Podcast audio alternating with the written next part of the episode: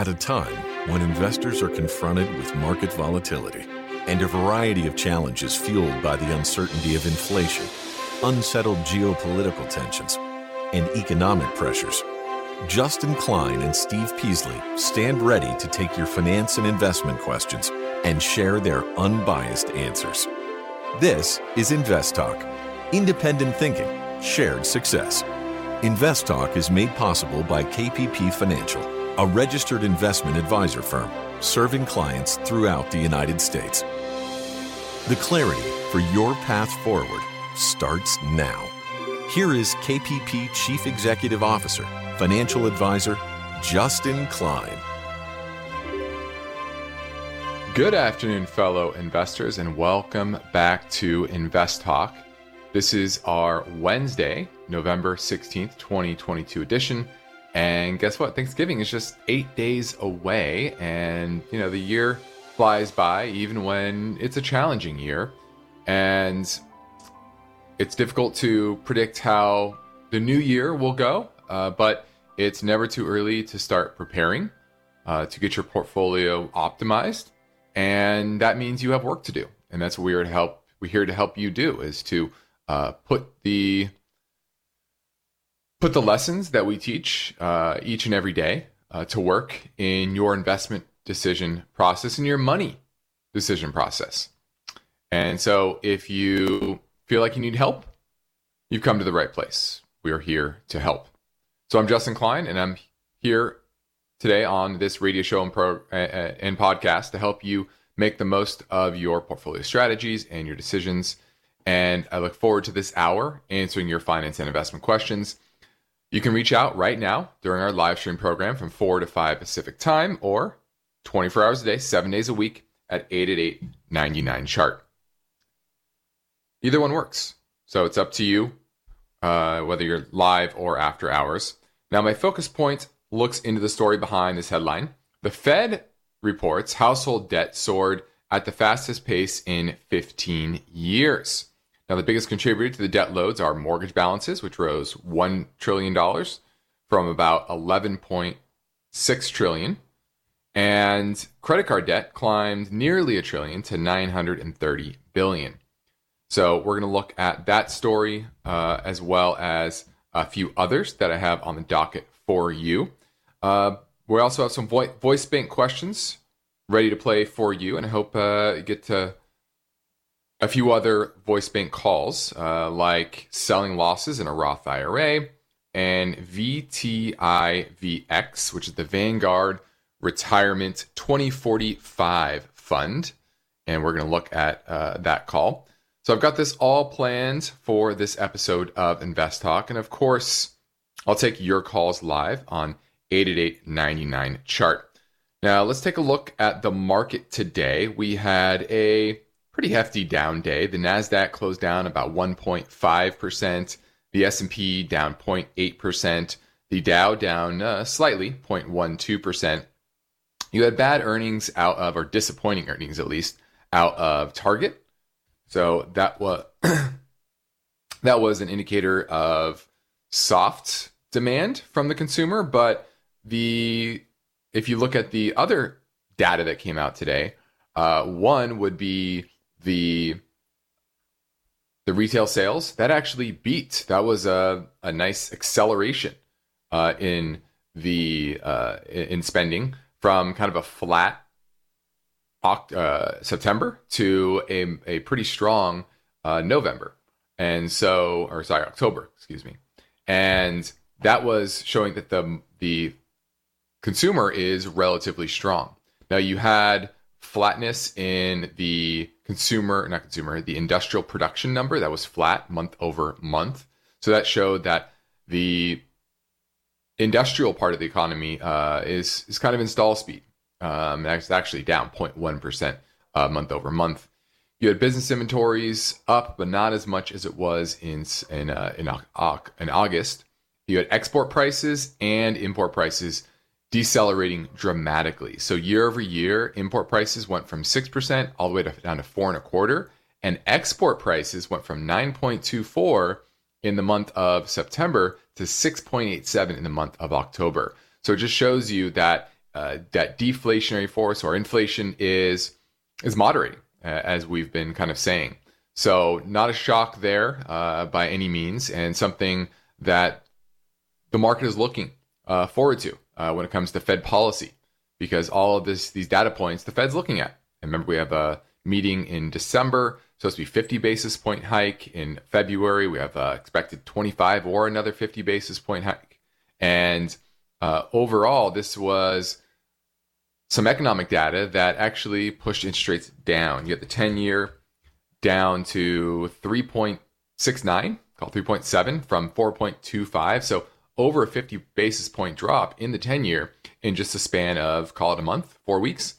And that's a pretty big drop. Mortgage rates down to about six and a half now uh, from uh, over seven just a few weeks ago. So that's certainly going to give some tailwinds to asset prices in general, whether that's real estate or, or stocks. And that's what you're, you're kind of seeing overall. I do expect a, a choppy period. We have option X on Friday.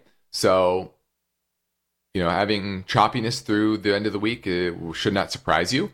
And then we'll get uh, more of a resumption to probably a trend uh, next week, and we get into holiday season. Remember, next week is the Thanksgiving shorting, shortened week, and that likely means low volume, and low volume typically means higher prices. So that's kind of what we're expecting, uh, probably at least for the next uh, few weeks. Uh, down day, but just in the context of a consolidation period.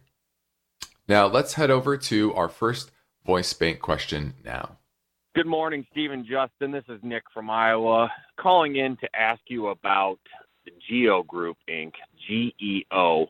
Wanted to know what you guys thought of this company, where you think a good buy point would be. I know it's kind of crawled up here a little bit these last week or so. Been kind of on my watch list for the past oh six months or so, and watch it come down. But just wanting to know where you guys think a good buy point would be and what you thought of the company. Thanks for all you do, and be listening on the podcast. All right, this is Geo Group, and this is one of the largest REIT owners of prisons. And it had been hit pretty dramatically, especially as the rising expectation of a Biden administration would put some pressure on their business, uh, maybe eliminating the private prison industry. There's a lot of push for that, especially on the left.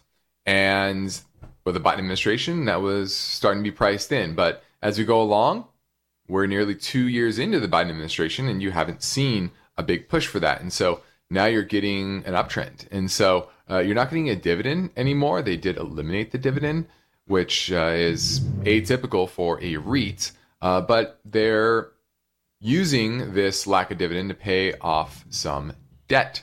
Uh, their debt has gone from $3 billion in March of this year all the way down to 2 billion. So they've used a ton of their cash flow from their leases uh, to pay down some debt. Uh, they also issued a few shares as well, so that's not good for the shareholder. But uh, you know, this is more of a play on what you think is going to happen with the private prison industry. If you think there's going to be continued pressure on ending that practice of paying companies like Geo Group and uh, what's the other one? CXW, CoreCivic. Those are kind of two big public ones. Then I think this is a good place to be if you believe that that is that sentiment is waning. Maybe you think there's going to be a Republican administration in two years, and that over these next two years, the Biden administration is going to do a whole lot on private prisons. If that's your stance, this is this is a good buy but it's certainly high risk, still has a lot of debt. And this is one example of political risk that you have to account for. Now we're heading into a break, and I welcome your finance and investment questions. No question is too simple or too complex. You set the agenda. So give Invest Talk a call at 888 99 chart.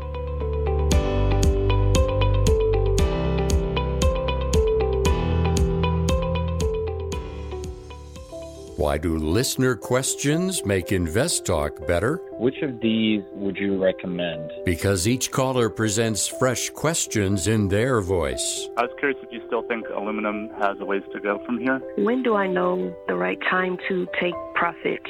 Should I be looking for an exit? Should I be holding here? And listeners instinctively realize that Invest Talk uniquely offers a welcome dose of investing satisfaction. I think you have a terrific show, and I've learned a whole lot. Hey guys, love your show. Uh, I've been listening for several years now, and I've learned a lot. Justin Klein and Steve Peasley understand what investors need and want. I would look at it from a tax perspective. If there's no tax implications, move on, find better ways to use that money. I'm going with the odds. I think a half position now would at least get you in it and get you watching it so you won't lose track of it. Don't forget to call Invest Talk 888 99 Chart.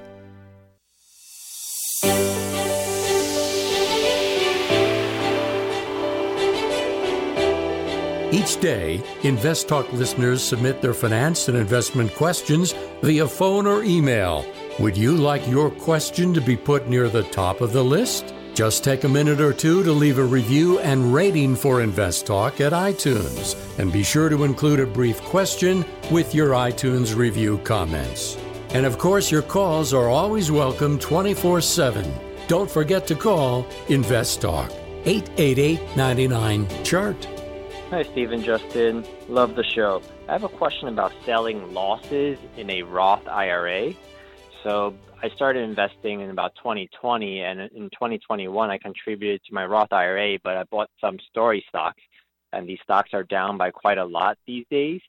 So I was thinking, is it a good idea to sell your losses in a Roth IRA and just use whatever you have left to reinvest into better stocks? I am hesitant to do this because there's no tax advantage for selling in a Roth IRA as we would with tax loss harvesting in a brokerage. So I'm not sure if I should just hold or just sell, take the loss and sell now.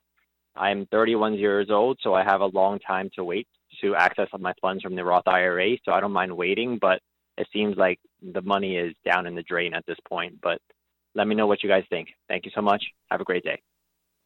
All right. Well, I understand your retinates. Ret, retinate. Retinates? What word am I looking for? Resident. I don't know what word I'm looking for. My your hesitance. There we go. Your hesitance to sell a a loss in a Roth IRA.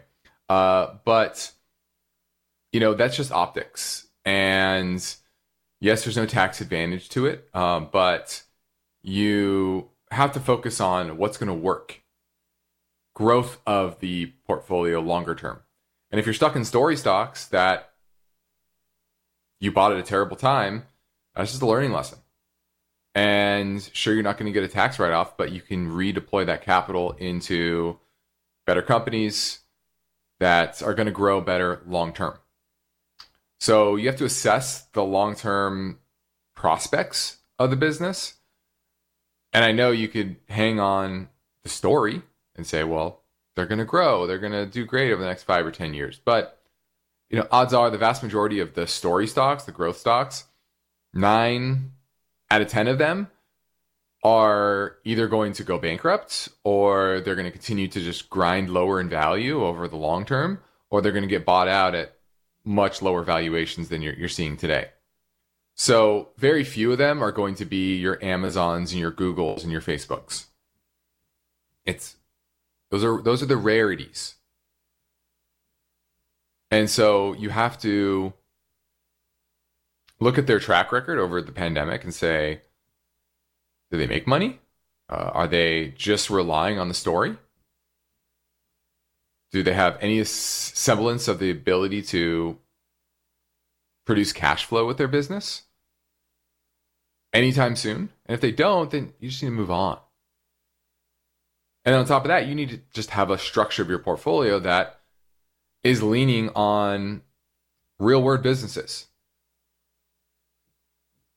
Talked about investing in molecules over bytes. I think that is a trend for your portfolio you need to stick with and you transition to. Maybe don't do it immediately, but over time. And when you get counter trend rallies in growth stocks over value, you use that to sell into because that's a trend that's more of a counter trend rally than something long term. We talked about that. A long term trend of value over growth. We're just in the early stages of this.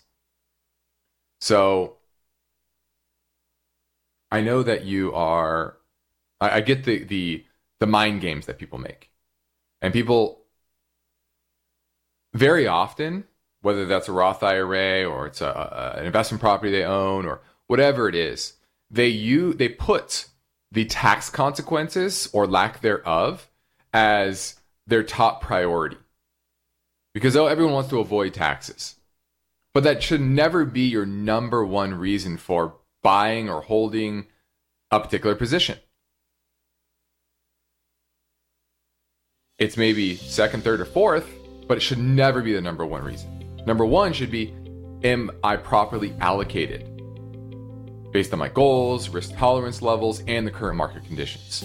And once you figure that out, then you can use the tax implications as a strategy to uh, move towards uh, that allocation. Now we're moving into a break, and I'm ready to answer your questions now at 888 99 chart.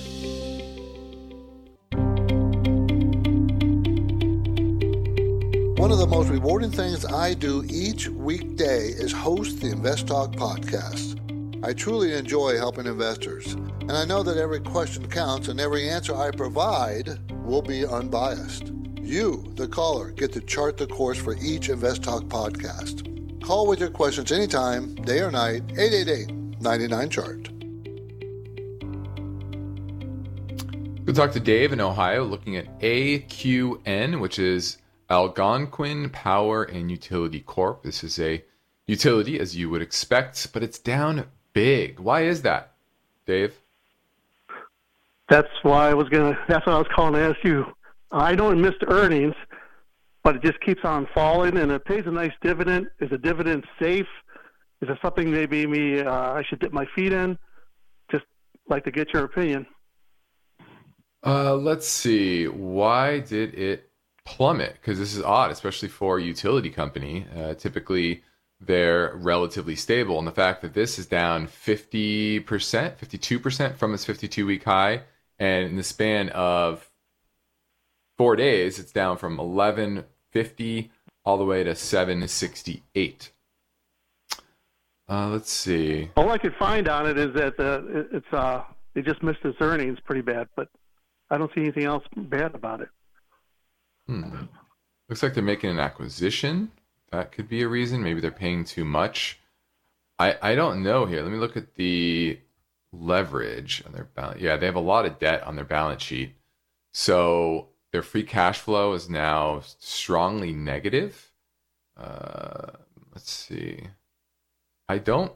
I I really got it. I really have to dig into this because it is kind of odd that it's down so much. Earnings were down 27% year over year. It, operates, oh, it's a Canadian company operating a portfolio of renewable power generation facilities.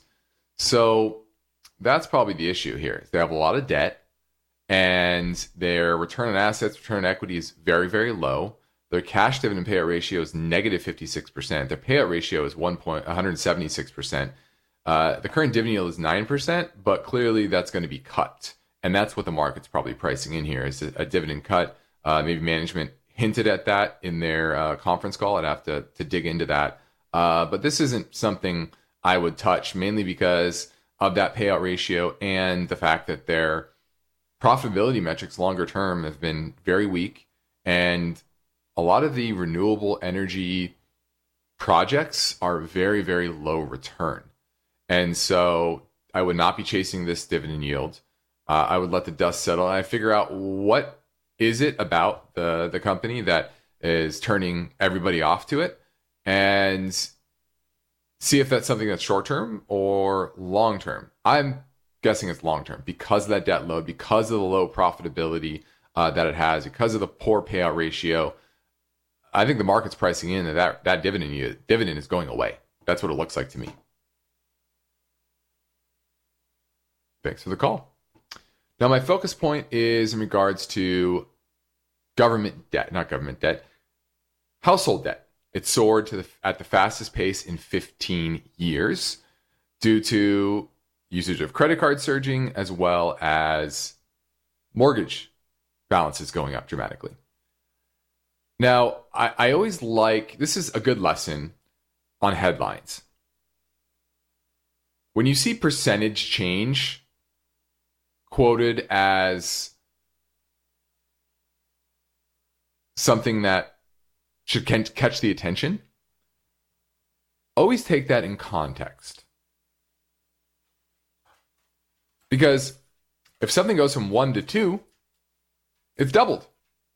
Right? If you have a million people who have a loan, and last month one person was in default, and the next month two people are in default, it would say default's doubled.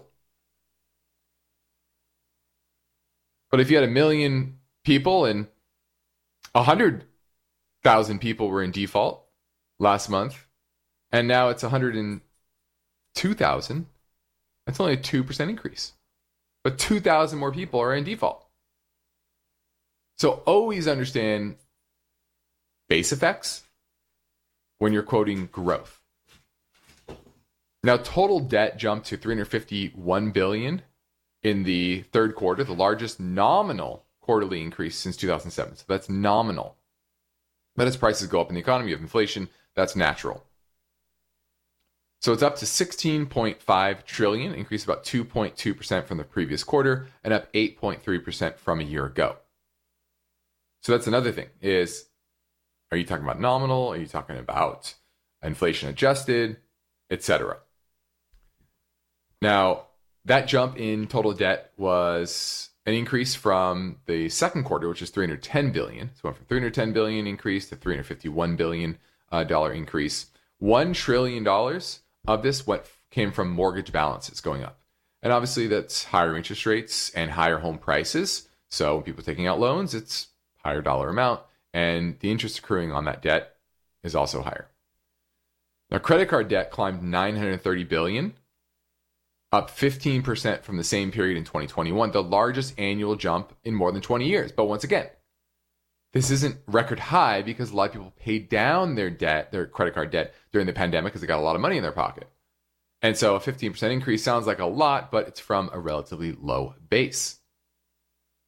The delinquency rates are rising, but they remain well below historical standards. So you'll see that a lot. Delinquency rates on car loans, on mortgages, blah, blah, blah. They're up, you know, this percentage it's from a very low base. So it's not anything right now that is, is worrisome. But and foreclosures remain low even as the pandemic related moratoriums expire on uh, on student loans and and and, and uh, automobiles. So and mortgages. So that's what's happening in the consumer debt market. Now, the next Invest Talk, the story behind this question What can we learn from anticipated soft holiday sales? That story tomorrow, but for now, I'm Justin Klein. I'm ready to take your questions live at 888 99 chart. At this point, I think almost everyone has heard how generative AI promises to bring us to the next industrial revolution. AI is already shaping society with an impact on daily life that echoes the transformative significance of electricity or the internet.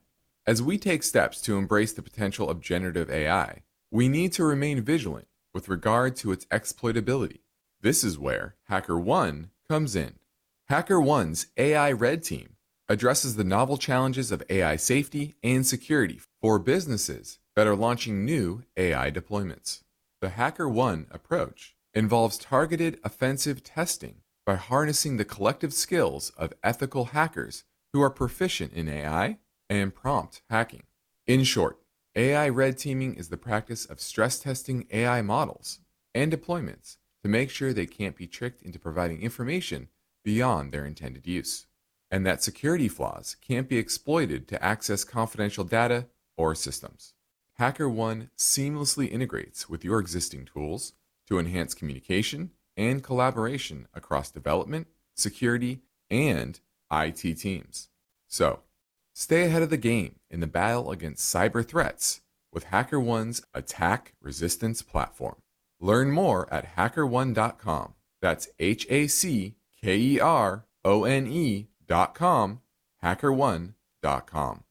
If you're a woman over 40 dealing with hot flashes, insomnia, brain fog, moodiness, or weight gain, you don't have to accept it as just another part of aging. The experts at MIDI Health know all these symptoms can be connected to the hormonal changes of menopause. And MIDI can help with safe, effective, FDA approved solutions covered by insurance. 91% of MIDI patients get relief from symptoms within just two months. Book your virtual visit today at joinmidi.com.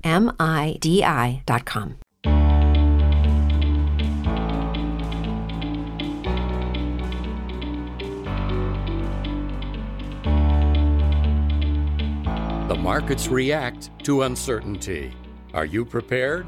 Is your portfolio balanced? Is it optimized? Your financial future depends on the answers to those questions. Justin Klein is here now and ready to talk with you. Call Invest Talk 888 99 Chart. Hi, guys. I have a question regarding uh, IRA. So, I currently have a Vanguard Target Retirement 2045 what are your thoughts on, I don't know if the correct term is rolling it over, but for lack of a better term, rolling it over to a TD Ameritrade traditional IRA? I do not participate in an employer sponsored 401k.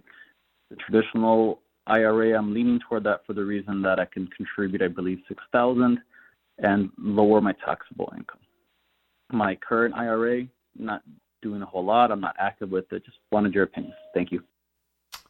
I think that's a smart idea. Uh, when you roll that uh, over into TD into an IRA, you're able to invest in anything. Uh, that, that Vanguard targeted fund, low fee, but not a great setup uh, from an investment perspective. Just indexing, leaning on the growth side of the market, uh, not going to be a, a, great place to be for this decade. So, uh, rolling that into the IRA, contributing to it six thousand dollars a year, I would encourage you to do that and but it depends on your strategy. You got to make sure that strategy, what you do invest it in, uh, makes sense, is leaning on the value side. Okay. Thanks for the call. Now let's keep things moving and play another caller question now. Hi, my name is Lauren, and I'm from North Carolina. And I started listening to your podcast a couple years ago now, and I absolutely love it. I knew I needed to get more into investing, and you guys have helped me make some responsible yet really great investments. I have a question about Berkshire Hathaway B shares, so BRKB. My dad bought me um, about 200 shares at $58 when I was a kid, and I haven't touched them since. However, I've been looking at them and trying to decide if I should sell any or just let it keep growing. So I wanted to know what your opinion was. Look forward to listening to your response on the podcast. Thanks. All right, Berkshire B shares. Can't really go wrong with Berkshire B. Their long term allocation decisions tend to be very good. They have a lot of solid, call them salt of the earth businesses, right? From Geico, obviously their, their largest segment, but they have reinsurance group. They have Berkshire Hathaway Home Services, so they have some exposure on the real estate side, but they also own Burlington Northern Railroad, uh, as well as utilities and energy distributors. These are all businesses that have been around for a long time that are needed. And they own a lot of equities as well. So it's kind of like a mutual fund. I think of it as a value mutual fund, just based on the type of businesses they own. And if you look at their return on equity, yields about 12% longer term, which is solid, but it's not amazing. There's definitely better companies to own, uh, but you're not going to get the diversity or the strong capital allocation that you're going to get from them. So it depends on how much work you want to do. Your dad gave it to you. Are you active in learning and investing in the market? If you don't have the skills, the knowledge, the time to do it, then think of Berkshire as just another low fee or no fee mutual fund. So it's fine. It's good. But you can do better. But it takes work. Now let's touch on the mortgage market. And last year, companies like Bank of America were buying up tons of mortgages. And that is reversed in a big way so far this year. The 10 largest banks have shed about $133 billion of mortgages in the first nine months of the year. And 53 billion of that came in just the third quarter.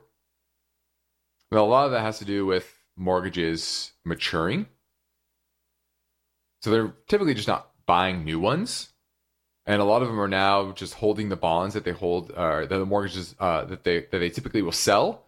Now they're just holding them to maturity because the value of those bonds have gone down, and that's what's kind of scaring the banks out of the mortgage market right now. Is they are stuck with losses Bank of America itself has about $100 billion in losses from its mortgage portfolio. Not because they made bad loans, it's just duration risk. In July of last year, they had about $900 billion of these loans on its balance sheet. And they're actually trying to put more money to work.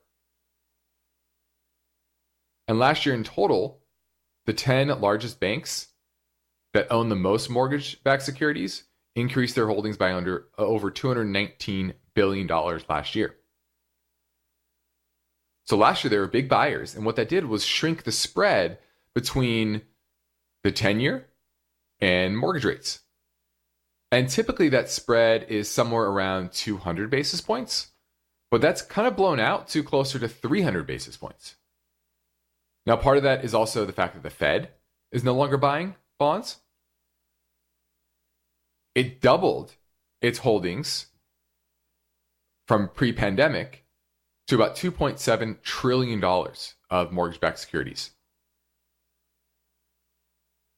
And that demand meant that the premium over treasuries was was shrinking. As of the end of last year, the 30-year mortgage was at three, and the 10-year was at about one and a half. So that spread had shrunk to about one and a half, 150 basis points which is lower than normal, about 50 basis points lower than normal. Now it's spread way out.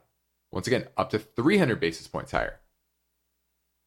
And so these are some of the knock on effects of higher interest rates. It's not just the duration risk and that interest rates are going up across the board, it's the spread that's going up as well. And various things can affect that. And that's one of the reasons why the Fed, I think, took the pedal off the gas or the foot off the gas. There we go. And they saw what was happening in the mortgage market and thus the housing market. And they said, we don't need to be artificially depressing mortgage rates with housing prices going up so much. We need to stop that. We need to get a normal spread. Uh, and that has been compounded by the fact that the top 10 banks are pulling back as well. So we'll see if they step back in. I think over time they will, and that will shrink back to about 200 basis points. But that is a larger than expected drag on the housing market. The fact that the big banks aren't buying mortgages anymore. Now let's pivot back to the Invest Talk Voice Bank for a question that came in earlier from Arizona. Hey, Stephen Justin. It is Art from Tucson. I'm calling about Centrus Energy Corp, LEU down 26% today on earnings. I have a very small, about a quarter position. Wondering if I should pick up more for the long term or um, if it's time to get out of the stock. Thanks, and I'll listen on the podcast. All right, this is Centrus Energy. They supply low enriched uranium for the commercial nuclear nuclear power plant market and they were supposed to earn, or they earned nine dollars and seventy five cents last year. That's up from losing money in 2019, uh, two dollars and seventy nine cents. But earnings are expected to come back down to roughly three dollars this year and be about flat next year as well. So you're not getting much earnings growth, and at three times or uh, three dollars in earnings, you're talking about let's call it a 13 PE multiple which is which is a little high for my liking. I don't like the inconsistency of their business. The fact that they've had many losses over the past decade or so. You know, it's one thing to have a loss during the pandemic or in one off economic or sector specific situations, but it's another to have that consistent loss and that consistent cash flow being negative. And you look at cash from operations, it's only 14 million trailing 12 months. Its peak was only 77 million. And we're at a $527 million valuation. Let's look at their debt levels. And not a whole lot of debt. So that's a positive there. Uh, so I, I, just don't like I don't like this. I don't like the, the earnings trends and I don't like the inconsistency of the business longer term. So I would be moving on from LEU. That was Centrus Energy Corp. Now we're moving into a steady pace to the end of the year. And quickly we'll be moving into holiday season. Get busy with friends and family, trips and holiday parties. And it can be a challenge to put your financial future high in the priority list. That's why now is a good time before that kind of kicks into gear to check in. Check in with me or Steve and get a sense of whether your portfolio is suited for this economic environment, both short and long term. And how does it fit with your overall goals and your risk tolerance levels? Do you know that? You sure? Well, always helps to get a second opinion. And if you want to do that, you can reach out and schedule a free portfolio review assessment via telephone or GoToMeeting at investtalk.com or you can call our office at 800 557 5461. We'd love to speak to you for a short period of time. It only takes about 10 minutes to get a sense of where you're at, what your goals are, and try to get your, your portfolio optimized. So I encourage you to do that. Now, this is Invest Talk, and we're going to play another listener question. But remember, your input makes Invest Talk unique. So hang on.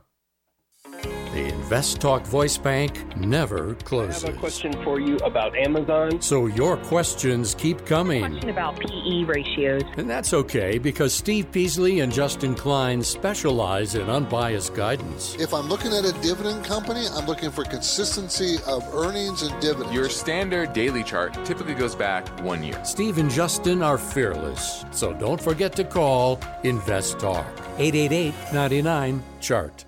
Uh, yeah, I have a question about a stock C3AI, C as in Charlie, 3 AI, and also Confluent. Trying to get a feel of what these stocks are going to project to be. Thank you very much.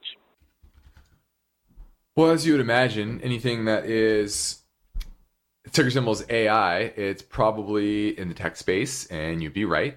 Uh, they provide services to build enterprise scale AI applications for organizations. And AI is a lot of hype and a whole, not a whole lot of substance. So the a, C3 AI, not something you want to own in this environment. They've never made money. You want to be invested in companies that have positive free cash flow, positive earnings. This is not one of them. So absolutely pass on AI. And Confluent is the exact same thing. Cloud-based platform for data infrastructure software designed to focus on data in motion, whatever that means. Never made money, negative free cash flow, top line growth. That's fantastic, but not, these are not type of companies you want to own. And this is how I know we're still a ways away from the bottom in the growth side of the market, the tech side of the market. I on this show, and you can go and listen to the last three months. It's still mainly these type of companies. We're getting more energy names. We're getting a little bit more interest in the salt of the earth companies, as I like to say. But people are still wrapped up in the story stocks. And I don't know how many times I have to say it. I don't know how many stocks you have to look at that are down 70, 80% uh, and don't earn any money. Or how many do you have to look at to say this is not a, a type of investment that is good in this environment. It's crazy to me. You know, I've been guiding you guys for two plus years on this shift And still, there's not a whole lot of excitement for industrial names, for basic materials, for energy, for financials. It's boring.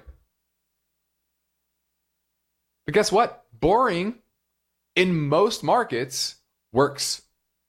It's rare that the sexy, exciting names that promise growth, promise that they're going to be the next great disruptor within a particular industry, it's rare that those names are the outperformers. That's not the norm. There's a reason value investing works better longer term. Now, there are times, especially when capital is very cheap, where growth outperforms. You want to know when those times are? The 1920s and the 2010s. Pretty much it. If you look back in history, the companies that do the best, the best investments, longer term, are the companies that allocate capital for the benefit of shareholders. Not because they're trying to disrupt an industry. There's a uh, my my girlfriend's a doctor, and um, you know she overreacts on you know symptoms. And there was one lesson that she that she was taught during when she was in in uh, residency um, is that in, in in the hospital you see crazy cases and you take those symptoms you think every time there's that symptom there it's this crazy outcome but in reality you don't see if you're working in a hospital you don't see the sim- similar symptoms that are just kind of your run of the mill type of short-term sickness. And the analogy is unicorns and horses. In the hospital you see unicorns. But in the real world you see horses. And same with the stock market. Talking about the unicorns those are rarities. The apple the amazon the Googles, the Facebooks of the world, those are the unicorns, the real unicorns. But the real good businesses are the horses, and those are the ones you want to invest in. Now we're heading to a break, so give me a call at 888 99 chart.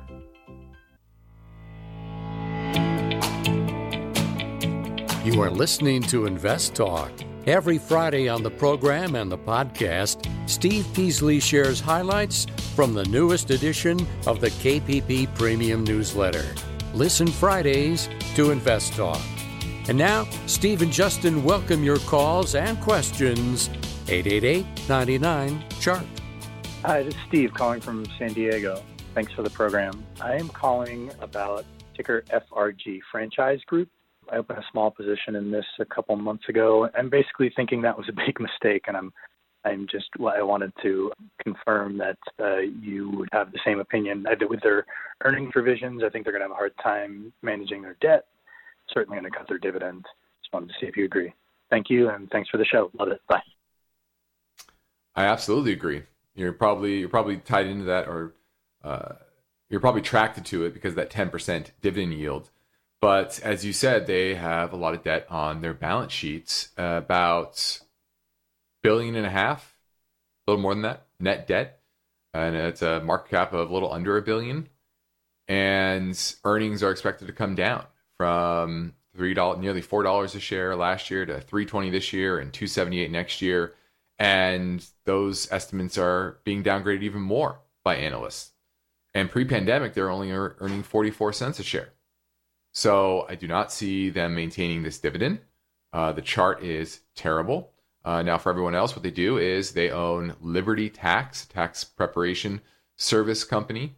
Uh, and so it's good business, but clearly, longer term, this doesn't have the, the earnings power to sustain that dividend. And its long term return on equity has been pretty meager. Median over the last five years is 5%. Not great. So I would definitely be selling Franchise Group, FRG. Now, lastly, let's touch on HELOCs. And a lot of people are turning to home equity line of credits in lieu of refinancing, especially when they don't want to refinance their mortgage at 3%. when and tap into their equity when they're going to refinance at six or seven percent. Why not just take a small HELOC out? Because you can borrow up to 85% in total between your normal mortgage and the HELOC of your of the home value. And Americans are starting to do that. They took out $66 billion in HELOCs in the second quarter, a 40% increase from a year ago, and the largest amount in almost three years. And for, once again, good reason. The average HELOC rate is 7.7%. The average credit card rate is 19%, and personal loan rate is about 10.6%. Now, they can provide a nice financial safety net for some people. But if you don't use them correctly, you could lose your home. And they're different than your typical mortgage because they're floating rate. They're not fixed rate like a typical 30 year fixed mortgage. Now, some banks are pulling back from the HELOC market. Bank of America offers them, but Wells Fargo and JP Morgan haven't resumed issuing them since the pandemic. Citigroup says they're going to start to offer them again next year. So, kind of a mixed bag from the large banks. Now, for example, if you had a home worth say 400,000 and the mortgage was 250,000, you could borrow about 90 grand against uh, on any HELOC. And once again, they're variable. So if interest rates continue to go up, then the cost to carry them goes up as well. And depending on the lender, the fees to set them up can be pretty high, between 2 and 5% of the total credit line. Now, the good thing is the interest on them are tax deductible, but only if you use the HELOC to pay for home renovations or improvements. And you can de- deduct up to interest on $750,000 of residential debt.